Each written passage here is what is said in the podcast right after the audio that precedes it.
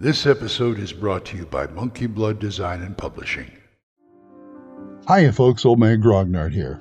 Imagine, create, play. Monkey Blood Design and Publishing is a publisher of products for role playing games from the theater of the mind glory days of the 70s and 80s to the in depth rule systems of modern gaming. Monkey Blood Design and Publishing is also the home of the Gold ENnie Award winning The Midderland setting and its creator, Glyn Seal. Monkey Blood ships quality gaming products around the world from their UK web store, but you can also find their products on DriveThruRPG, itch.io, and Redbubble. Not only do they offer high quality gaming material, but if you need a piece of cartography, art, writing, or layout for your own project, Monkey Blood Design and Publishing can offer freelance services to help bring your own project to creation. So, if you want to buy some great RPG products or get help bringing your own to fruition, head on over to monkeyblooddesign.co.uk and get in touch. Let Monkey Blood Design and Publishing help you to imagine, create, and play.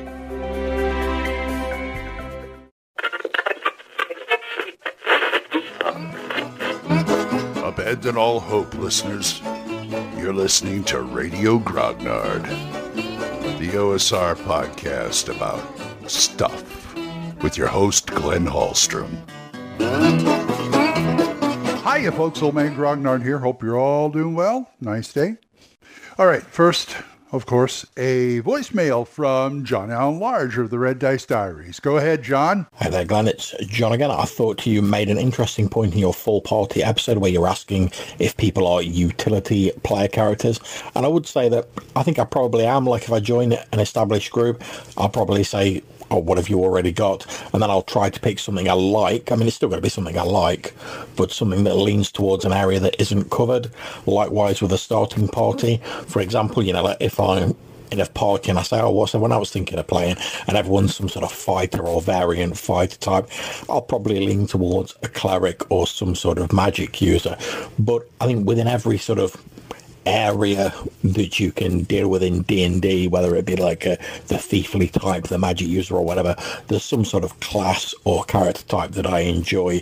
So I think it's a little bit easier for me than people who maybe have more of an idea of like the like one or two specific classes. But that's just my 2GP. Take care. I'll catch you soon. Thank you, John. I appreciate it. Yeah, you know, yeah, I've been a utility player too for from time to time, and there's nothing wrong with it. That's what I want. I wanted people to get a takeaway from this because some people out there who play games, oh no, you should play what you want to play. That's the whole point. Well, if you just play what you want to play, why do we have some DMs who still or GMs who still say 3d6 straight down the middle? Then play what your stats say you can play. Well, you know, I don't do that, but there are people like that. So if you if you have a hankering to help out the party by playing something they don't have, that's a good thing. Then you take that and make it your own. You make it you make it interesting to you and to the to the party. So anyway, thank you, John. I appreciate it. Okay. This is kind of a subset discussion about humor in role playing games. Humor is a very delicate thing. And it usually is the purview of the players. Well, the GM too, but mostly the players because they come up with stuff. It, it's also it's kind of it's kind of like humor outside the game. It's like metagame humor, you know. And you know, somebody will crack a joke about something, making a comment on what's happening in the game, and they laugh and things like that, which is good. That that's fine. I, I'm I have no problem with that. Uh, for humor that is really forced, I do have a problem with. I don't do it myself. I try not to do it myself, but I I've seen it done, and you know even modules are guilty of this. Some of the old TSR modules had some real groaners in there that I kind of ignored. To me, being silly is important. Now that's the kind of humor I can get behind. And what I mean silly is when you when you come up with something, try to be a little have a little levity to it, but don't but don't you know, be like, it's funny type of thing. You can't do that. It doesn't work. But you you have to be you have to you know I I limit it myself as a player. I limit it to certain things like character names. I have played characters with somewhat silly names. Not too silly because I kind of wanted to be a little more subtle and usually it's a pun or something.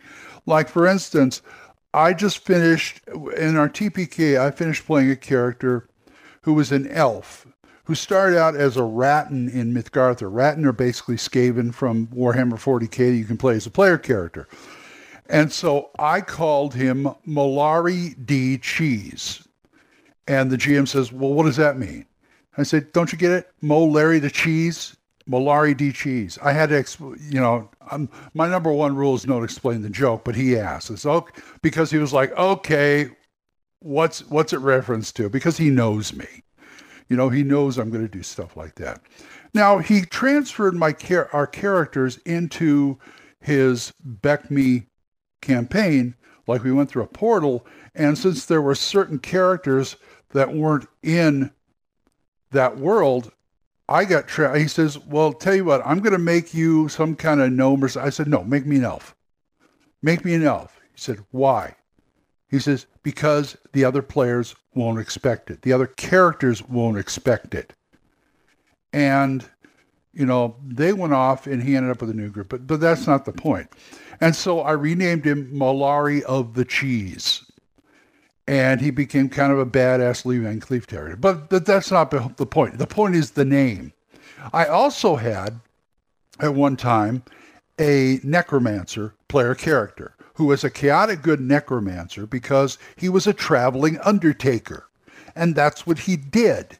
Not only did it help him in being an undertaker, I'm, I'm getting kind of off the point here, but I'll bring it back not only was he a, a an undertaker and he fooled, around with the dead, but it gave him a lot of medical knowledge of humans and other types of creatures. He would spend his nights half studying his spells and the other half he had a portable table and he would whatever we killed in battle he would take one of them and dissect them so he would do that. And like I said, he would go through the town and perform, you know, you know, mortuary duties, undertaker duties. He had a, a, a wagon, like a gypsy wagon, you know, with the covered wagons with all his equipment and everything, and he'd do that.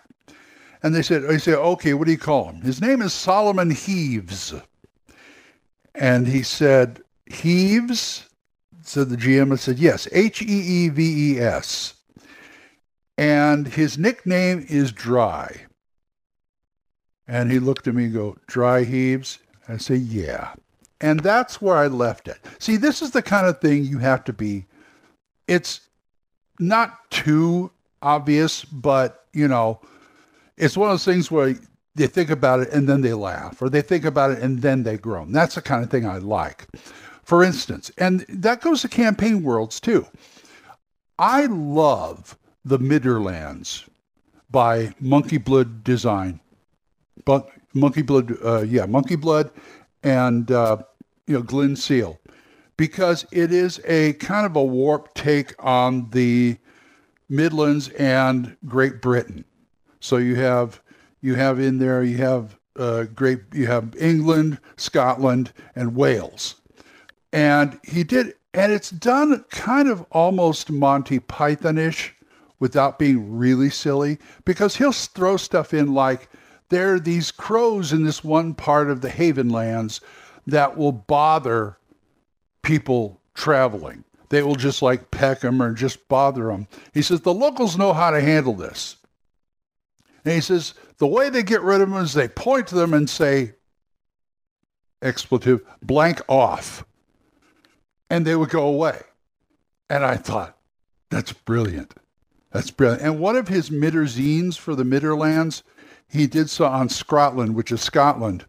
He gave a spell called, I think it's called Angus Wears Your Trousers. Basically, the the magic user can cast a spell to to teleport somebody's trousers like 50 feet or a mile away or something like that. If he rolls a natural 20, it goes into another dimension, the trousers. And all of a sudden, he doesn't have any pants on or a kilt or whatever it is.